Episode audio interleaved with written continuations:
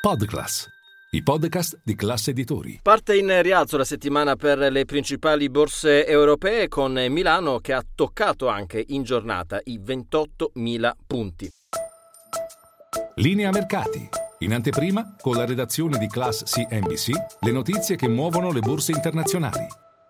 Piazza Affari che chiude guadagnando lo 0,45%, chiude poco sotto i 28.000. C'è un titolo oggi grande protagonista ed è Telecom Italia, acquisti dopo che è arrivata anche l'offerta del tandem CDP Macquarie per la Netco del gruppo guidato da Pietro Labriola, che quindi va a riaprire i giochi e sfida il fondo americano KKR sulla rete. Bene anche le eh, banche, le principali banche, Unicredit, Banco BPM, Biper, ma un po' tutto il comparto eh, finanziario. Oggi fa da traino a Piazza Affari. Qualche vendita invece sui titoli industriali, su Amplifon eh, fa fatica il titolo Saipem. Lo spread in giornata è sceso anche sotto i 180 punti base, chiude poco sopra a 182. Giornata in cui ci sono da segnalare ancora alcune dichiarazioni da parte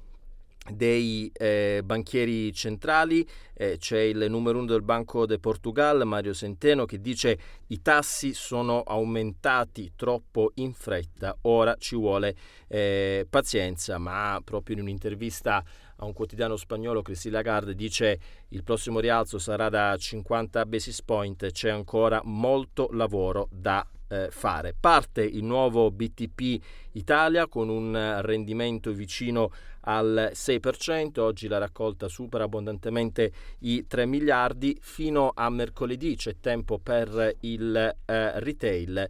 Eh, da giovedì invece il turno degli istituzionali. Per quanto riguarda le commodities, da segnalare un nuovo calo del prezzo del petrolio, ma continua a scendere anche il prezzo del gas eh, naturale, il gas europeo quotato ad Amsterdam è sceso vicino i 40 euro megawatt ora e siamo ai minimi da dicembre del 2021.